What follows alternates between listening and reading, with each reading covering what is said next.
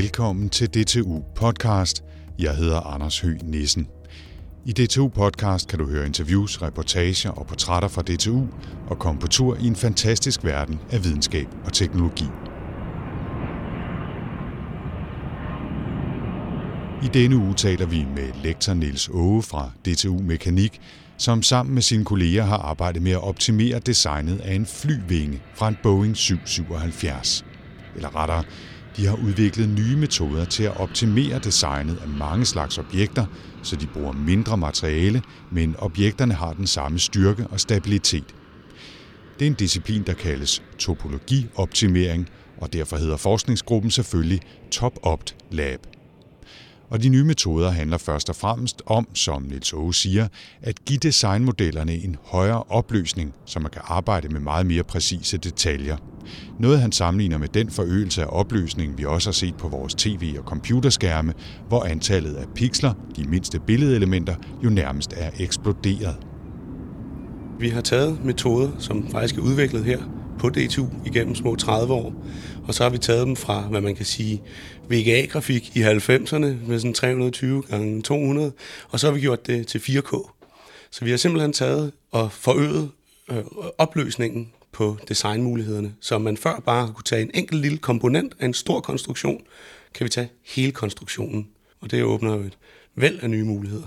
Og det I specifikt har arbejdet med er design af en flyvinge? Præcis, det er en flyvinge.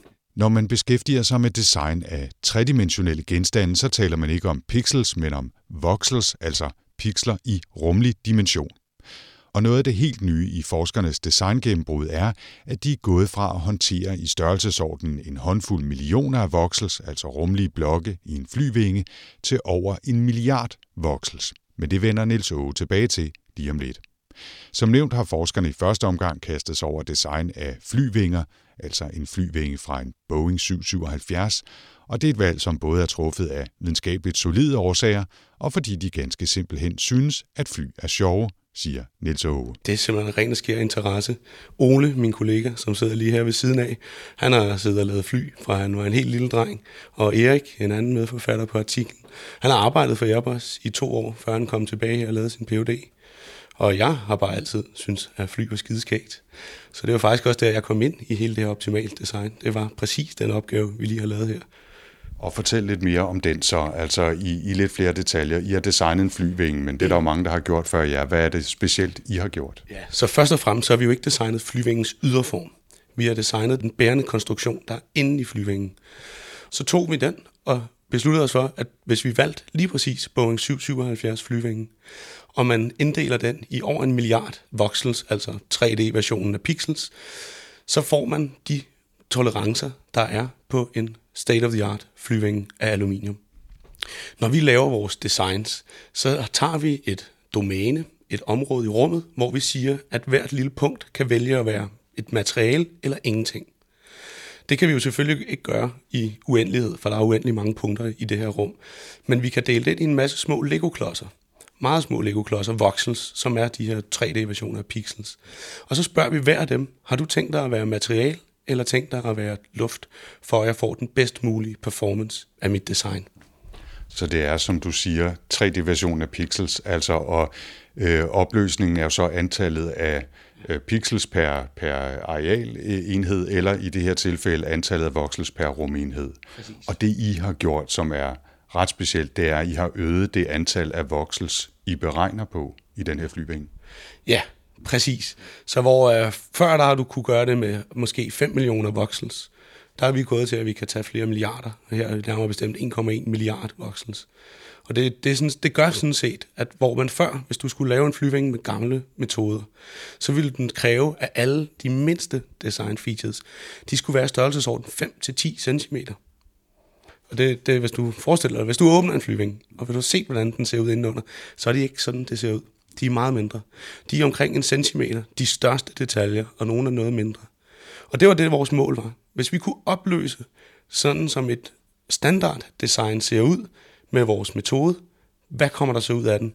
Kommer der det design ud, man allerede har? Har ingeniørerne igennem de sidste hundrede år, og der snakker vi altså mange ingeniørtimer, har de allerede ramt den rigtige form, eller er der noget, vi kan lære stadigvæk?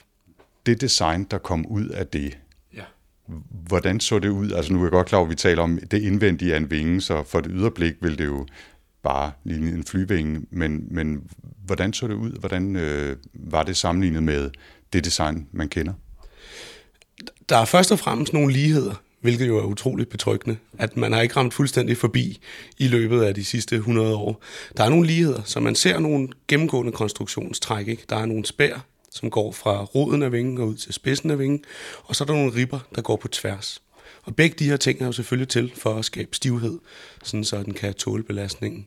Men det, det, der adskiller sig ved vores design, det er, at selvom vi ser spærene for eksempel, så er de først og fremmest så er de ikke lige i den længdegående retning af vingen. De krummer faktisk fra rod til spids. Og endnu vigtigere, hvis man kigger på tværsnittet af de her spær, så er det ikke ligesom at kigge ind på en rektangulær kasse, som er sådan, vingeboksen ser ud på de fleste fly, og det er det, man kalder vingeboksen, det der er mellem spærene. Nej, det man ser, det er, at den er krum i vores design. Og så den anden ting, vi ser, det er, er de store ting. Det er ribberne, altså dem, der går på tværs af vingen. I et regulært design, der, har man, der bruger man dem til dels for at adskille, altså have små rum, hvor man kan have brændstof i. Kan ligesom forestille sig, hvis man ikke har noget, der adskiller det, så flyver du rundt med to store badekar, og der skal ikke særlig meget ubalance i det her, før det ender rigtig galt. Så selvfølgelig skal der være de her adskillelser, men de giver også en stivhedseffekt. Og vores, de var på, faktisk ingen steder rette på vores spær. De var krumme, buede og på diagonalgående. Og hvis man også tager det med i betragtning, igen de store træk, som man lige kan trække ud, så nåede vi frem til, at et konservativt estimat er, at man kan spare to til fem procent af massen, og stadigvæk have den samme stivhed. Og det er jo sådan noget, som i sidste ende dels kommer til at spare materiale, men måske endnu vigtigere, gør at flyet er lettere, og derfor sparer man brændstof hver eneste gang, man skal ud at flyve. Lige præcis, og det, og det er egentlig ikke så lidt, selvom det måske to til fem procent ikke lyder så meget. Så er det for sådan en Boeing syv syv syv per år svarer til et sted mellem øh, hvad var det fyrre til to hundrede ton brændstof, man kan spare. Og det, og det er som sagt, altså det er et konservativt bud, hvor vi kun tager de to nemmest observerbare features i vores optimalt, optimerede design og bruger det. Og nu gætter jeg også på, at i traditionelt design af flyvinger og i øvrigt, der er man kommet til, til det, man kunne sige var altså diminishing returns, ikke? Altså at designet er blevet forfinet så længe, så en besparelse på to til fem procent med en ny metode er ret voldsomt. Det vil det uden tvivl være. Man kan sige, at det der jo er, hvis man skal færre skal være færre, det er, at nu laver de nye fly, altså A tre halvtreds og syv syv syv, de består jo mest af laminater. Så, så man, man kan vinde noget der. Det er ligesom den vej, de er gået. Hvor vi jo har taget en aluminiumsramme, netop en syv syv syv eller en tre tre tre for Airbus. Så, der, så jo, der er masser at spare. Og jeg må også lige endnu en gang, lige for at være ret til luftfartsindustrien, for det er jo ikke, fordi vi kommer her og fortæller, at de tredive tusind mand, der igennem de sidste tyve år har lavet fly for Boeing og Airbus, de har lavet dem forkert. Det er simpelthen, fordi de er underlagt rigtig, rigtig mange regulativer, som vi som brugere af fly skal være glade for. Men øh, altså de, de har ikke friheden til faktisk at tage vores design direkte og bruge det. De kan tage de features, vi har trukket ud, og bruge dem om ti år, når alt er blevet godkendt.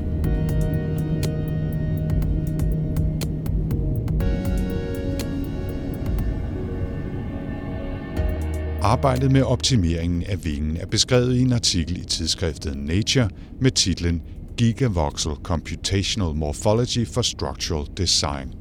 Værsgo. Her beskriver lektor Niels Aage og hans kolleger, hvordan deres model giver flyvingen et nyt buet design i de interne strukturer, og hvordan det betyder en klar besparelse i den mængde aluminium, der skulle bruges for at bygge vingen. Og det giver igen så en besparelse i den mængde brændstof, flyet skal bruge. Det lettere og stærkere design vil ifølge beregningerne kunne reducere flyvningens vægt med to til fem procent eller ca. to hundrede til fem hundrede kilo per vinge. Det kan betyde en brændstofbesparelse på fyrre til to hundrede ton på årsbasis. Men de buede spær og panelvægge og interne strukturer i vingen er ikke de eneste spændende resultater, der kom ud af beregningerne og de nye design. Hvis vi starter med det, sådan, det nemme observerbare, så hvis vi kigger på flapsene, altså de bagudrettede øh, elementer af vingen, der skal sørge for, at vi kan få lidt ekstra lift, når vi skal lette og lande, så ser vi inde i dem, så ser vi nogle meget komplicerede gitterkonstruktioner. Og hvis man ser dem opfra, så ligner det næsten sådan en vifte, der spreder sig ud. det, der er det sjove ved det her, det er, hvis vi så tager naturens egen flyver og kigger på den måde, at fuglene de hæfter fjer til øh, deres knogle, så, så er der rigtig mange ligheder i det, vi har lavet. På trods af, at man kan sige, at der er utrolig stor forskel i, hvordan det fungerer. Altså, om man har en fjerklædt vinge med organisk materiale indeni, eller en stor aluminiumsfætter, og man skal have det til at flyve. Det er to ret forskellige ting. Så det, at der er alle de ligheder, det, det er utrolig slående. Og hvis man kigger på, på de her, det store hulrum, så at sige, vi har inde i, i vingeboksen og nede ved indspændingerne, så ser man en struktur, der minder om, om fuglenæb-konstruktioner. Og det, og det jo minder jo faktisk ret meget om en flyving, ikke? Det skal være utrolig stærkt, så de kan bide igennem det, de har lyst til, men samtidig også let nok til, at de kan flyve rundt med det, uden at bruge alt for meget energi. Og det er jo også noget, I, I skriver om i artiklen, hvor I beskriver jeres arbejde. Det er netop, I sammenligner det med den øh, optimeringsindsats, kan man sige, som, som evolutionen, altså den evolutionære udvikling har gjort i naturen, som I så gør her øh, på, på kortere tid og på en supercomputer osv. Men det interessante er, at I kommer faktisk frem til resultater, der minder meget om hinanden. Jeps, altså det er fuldstændig som det er, og det giver jo også fuldstændig mening, for det er jo præcis det, naturen har gjort, indtil mennesker er begyndt at sabotere det hele, ikke? Men, men alle andre racer har jo gjort præcis det her i millioner af år. Der er dog en kæmpe forskel, og også når man inde i vores, i vores felt, der er to forskellige måder at lave det her optimering på, sådan helt overordnet set. Og det vi gør, det minder om evolutionen, men det er ret forskelligt. Fordi evolutionen, den tager jo og siger, okay, jeg har nogle gode træk, og nogle gode træk, og så en han og en hund, de parer sig og får nogle afkom. Ud af dem, så er der en række mutationer, og det er ikke alle sammen, der nødvendigvis er særlig heldige. Så der er det her survival of the fittest. Det kræver altså, at der er rigtig mange, der dør, og ikke bidrager til det store hele. Vores metode er hundrede procent deterministisk. Det vil sige, at vi går aldrig den gale vej. Så vi laver ikke nogen forkerte afkom, hvis man kan sige det sådan. Vi laver ikke nogen testmutationer. Vi står et sted, kigger i en retning, finder den retning, der er bedst, og så tager vi et skridt den vej. Ellers ville det også have taget os millioner år at nå frem til det her design. Eller i hvert fald millioner af iterationer, øh, som så kunne ske hurtigere, kan man sige, i, hvis det var beregninger, der var til at lave hurtigt. Nu ved jeg, at det har taget et stykke tid på en, på en supercomputer at, at få lavet, ikke? Så det er ikke noget, man bare lige gør. Men i princippet kunne man gøre øh, komme igennem mange generationer på, på kortere tid, trods alt. Det ville jo bare være en frygtelig spild af ressourcer, og apropos det her med brændstof, at holde sådan en supercomputer kørende, det koster altså også. Har I specifikt ladet jer inspirere af naturen, eller kom det lidt som en, en, en slags overraskelse for jer, at, at se, hvor mange paralleller der var? Jeg vil sige, det kom ikke som en overraskelse, fordi vi har jo gjort det her ret lang tid, og mine kollegaer måske mere længere tid end mig, og vi har, vi har set det her hele tiden, at, at der kommer strukturer frem, der ser meget organiske ud. At de så rent faktisk ligner noget fra, som naturen selv har skabt i form af fugleknogler. Altså det var sådan set overraskende.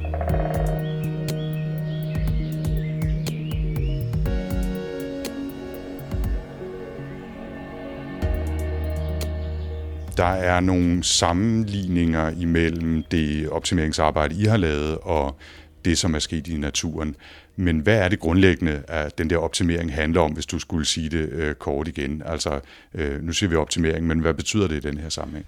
Altså, metoden hedder topologioptimering, og den har sådan set en sjov dansk historie, vi kan komme tilbage til måske. Men det, det drejer sig om, at vi har for eksempel en flyvinge, og vi vil have den stivest mulige flyvinge og lettest mulige. Så tager vi hele flyvingen som vores designdomæne, det vil sige, at vi lader skindet blive og flapsene blive, men fjerner alt der inde i. Vi inddeler så hele det her område i en masse bittesmå legoklodser. Og så spørger vi hver af dem, hvad de skal være, materiale eller ej. Så laver vi en strukturel analyse. Det fortæller os så, hvad for nogle af de her voxels, der er hårdt belastet, og hvad for nogle, der ikke er. Og helt simpelt fortalt, så det vi gør, det er, hvis der er hårdt belastet område, så tilføjer vi materiale. Hvor der ikke er stor belastning, der fjerner vi materiale. Så opdaterer vi vores design, laver en ny analyse og gentager. Det gør vi så cirka, eller ikke cirka, det gør vi fire hundrede gange, og så når vi til vejs ende med en eller anden konstruktion. Den her metode, som jo hedder topologioptimering, som, jo, som vi jo så har valgt at omdøbe til computational morphogenesis, for at gøre det mere folke, folkeligt. Præcis. Ja. Men øhm, samtidig så skal der lidt nye klæder til at sælge en gammel idé. Altså topologioptimering, den er jo sådan set opfundet halvt af en dansker, vores gamle forskningsdekan her, Martin Bendsøe, sammen med en amerikaner, Kikuchi, tilbage i slut firserne. Og det var to matematikere, hvilket vi så kan takke for, at det har fået det her fantastiske navn, topologioptimering, som giver perfekt mening for folk med matematisk indsigt, men nok virker lettere skræmmende for alle andre. Men øh, det, der så skete i løbet af halvfemserne, det er jo min kollega Ole, han kom til, så at sige, og satte sit aftryk på det hele, og gjorde, at det gik fra at være noget, matematikerne var utrolig optaget af, og havde en masse gode og spændende ting, som man kunne bruge det til, til at blive noget, der simpelthen bare blev adopteret af for eksempel automobilindustrien og luftfartsindustrien. Og til vi nu sidder her, en næste generation af danskere, og sparker fede designmetoder ud af døren. Det synes jeg selv er ret bemærkelsesværdigt. Og når du siger, I laver beregninger, altså er... Det er jeres tilgang, der har været særlig. Er det, er det jeres algoritmer er specielt gode? Er det øh, det i går så en simple faktor med, at I har kunnet gå til en komma en milliarder voxels? Eller hvad er det, der gør, at I har kunnet lave et nyt design?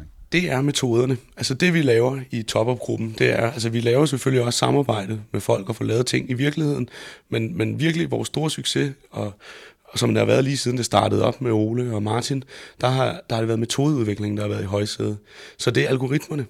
Det er, det er sådan set ligesom, øh, apropos fly, Airbus tre hundrede firserne, da de lavede den i sin tid, for nu er det jo snart fireogtyve år siden, de gik i gang med det, der tog de en A tre tyve, som vi allerede kender, og så trak de bare i den. Hvilket resulterede i en stor gås, der ikke kunne flyve, eller en dodo, om du vil.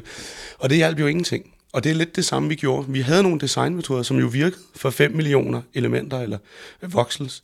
Vi tog dem først. Det var det første go, det var. Vi trak bare i dem. Det virkede desværre ikke. Og det, så nu er vi en fem syv år tilbage i tiden. Så begyndte vi at sidde og udvikle nye metoder, der kunne overkomme det her problem, så vi kunne løse større problemer. Og der er jo så alle mulige andre problemer, der er dukket ind. Altså vi skulle et, vi skal kumulere fysikken. To, vi skal kunne kigge på data. Tre, vi skal kunne optimere. Vi skal kunne regne gradienter ud. Altså, hvad for en retning vi skal gå i, og vi skal lave et design-opdatering. Altså, vi skal have en regel for, eller en optimeringsregel for, hvordan vi kan komme videre. Alle de ting viser, at man kunne ikke bare tage det, vi havde i skuffen, og bruge det i gigaskala. Det skulle alt sammen tilbage på tegnbrættet og udvikles igen. Men hvis man tager et skridt tilbage, så er der ikke så meget nyt over selve det, vi gør. Det er metoderne og resultatet. Og så skulle det i øvrigt... Øh igennem en supercomputer, før I kunne komme frem til resultatet. Bare lige et kort øh, indtryk af, hvad det egentlig krævede af regnkraft. Ja, altså det, der, vi, vi skulle bruge mere regnkraft, end man havde i Danmark på det tidspunkt. Så vi har fået lov at regne igennem PRACE, som er Partnership for Advanced Computing in Europe.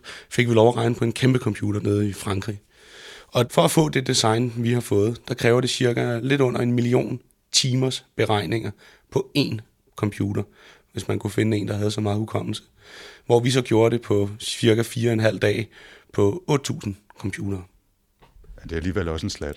Det er det, og, og hvis man lige skulle sætte det endnu mere i mennesketid, altså en million timer, det svarer jo faktisk til et menneskeliv på lidt over hundrede år. Så hvis jeg var startet, da jeg var født, og var sluttet om nogle par tres år fra nu, så havde jeg haft det med seriøs mængde hovedregning.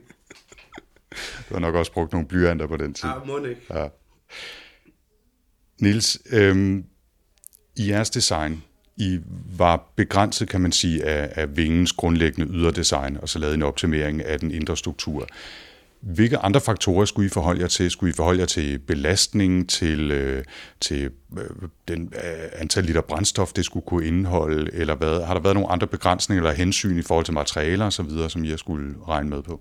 Altså, vi har truffet nogle valg, og et af valgene er, at vi har arbejdet med et, et materiale som aluminium. Det, som størstedelen af, af dagens fly også alt er lavet af. Det er det ene valg. Og det andet, det er, hvad for nogle lasttilfælde, som du siger. Altså, hvilke belastningstyper, der har skulle være med her.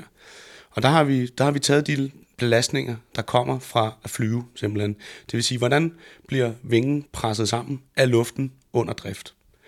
Det data, det ligger frit tilgængeligt på nettet. Det har NASA målt på en lignende flytype for flere, mange år siden, og stiller gratis tilgængeligt.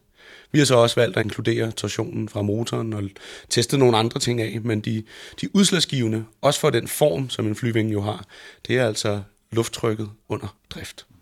Men I har taget hensyn nok til, at den her vinge, eller det her vingedesign i princippet ville kunne bruges, hvis det ellers kunne godkendes osv. osv.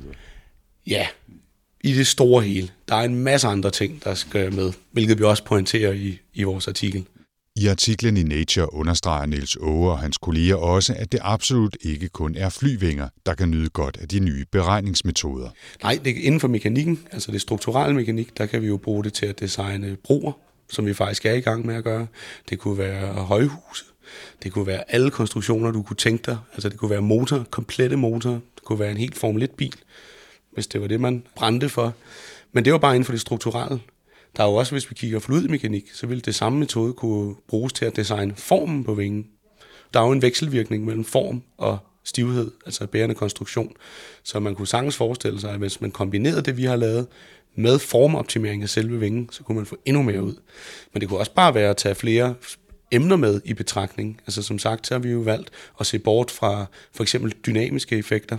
Vi kigger på det under det der sådan steady state tilstand, når man er oppe i luften. Det kunne være sjovt at se, hvad der skete, hvis vi tog landing og takeoff med i betragtning. Eller noget, som flyproducenterne er meget interesserede i, det er, hvad der sker, når lyn slår ned i deres fly. Så der kunne, der kunne komme en masse spændende elektromagnetisme hen over det også. Det kunne også være sjovt at kigge på. Altså alle mulige spændende ting. Hvilke begrænsninger er der så i, i den metode, I har? Er der spørgsmål om altså sammensatte materialer, eller er der spørgsmål om, øh, ja nu sagde du, dynamiske situationer? Hvilke begrænsninger ligger der i jeres metode? Hvad, hvad er det, I ikke lige kan gå ud og kaste jer over? Altså vi kan kaste os over hvad som helst, og det gør vi gerne. Men øh, det kommer, så der er jo ikke nogen gratis frokost desværre. Så hvis vi inkluderer noget, så det betyder, at vi går ned på opløsning. Det koster alt sammen ekstra analysekraft. Så jo mere vi putter på, jo mindre... altså mindre opløsning får vi. Så det, jeg, vil, jeg, vil, jeg vil putte det sådan, at det er der begrænsningerne er. Så er der nogle af de rigtig spændende designproblemer, som vi slet ikke ved, hvordan vi skal løse endnu. Så det er jo så en helt anden leg. Men øh, det er der også i det. Så der er også en masse fuldstændig uudforskede øh, områder inden for optimalt design. Hvad bliver næste skridt for jer? I, I har en model og nogle gode algoritmer. I har kigget på en flyvinge. Hvad skal I nu ud og lave, eller hvad er I allerede gået i gang med? Jamen altså, vi kigger selvfølgelig på, videre på det samme, kan man sige, og på, og på nye emner. Men det helt store, det er jo, at det er jo lidt synd, at det kun er os, der har adgang til en kæmpe computer, der kan gøre det her. Det ville altså være sjovere, hvis for eksempel Erik, vores gamle kollegers startup-virksomhed Adimant, at de rent faktisk kunne gå ud og bruge det her på deres store desktop-maskine. Så vi arbejder på at, at koge det hele ned og kunne gøre det hele på en rigtig kraftig desktop, blandt andet. Den vinge, I øh, nu har designet, hvornår kan man bygge den? Altså, og kan man bygge den? Rigtig godt spørgsmål. Nej, det kan man simpelthen ikke. Altså, vi vil jo selv gerne have lavet sådan en, en lille tre D-print af resultatet, men der er simpelthen ikke nogen tre D-printer på markedet, der kan klare det. Så, så med dagens design, med, eller fabrikationsmetode, så kan den ikke bygges. Men man kan tage de overordnede designtræk, som jeg nævnte tidligere, og lave dem i sine designs. Men desværre nej. Altså, man kan godt. Men prisen for at lave det ville blive helt abnorm. Så, så hvis man skulle lave vingen, som vi har designet den, så skulle det være, forestil dig sådan en gigantisk tre D-printer. Den ville kunne klare det. Den findes bare ikke. Hvornår kommer det så? Nu skal man jo altid passe på med at spå, specielt om fremtiden, som man siger. Men altså, det er på vej. Altså, hvad, man, hvad der ikke sker af fremskridt inden for tre D-print-teknologien, det, det er ret voldsomt. Så der, der vil jeg slet ikke, jeg vil ikke putte noget årstal på, jeg vil bare sige, det kommer. Ja, det er nemlig lige præcis, hvad det er. Det er skide fantastisk. Og det fortalte altså her lektor Niels Aage fra D T U Mekanik. I vores podcastnoter linker vi til den omtalte artikel i Nature og til TopOpt Labs hjemmeside. Du finder noterne til podcasten og alle de andre episoder i din podcast-app eller på d t u punktum d k skråstreg podcast. Podcasten bliver produceret for D T U af PodLab. Jeg hedder Anders Høgh Nissen.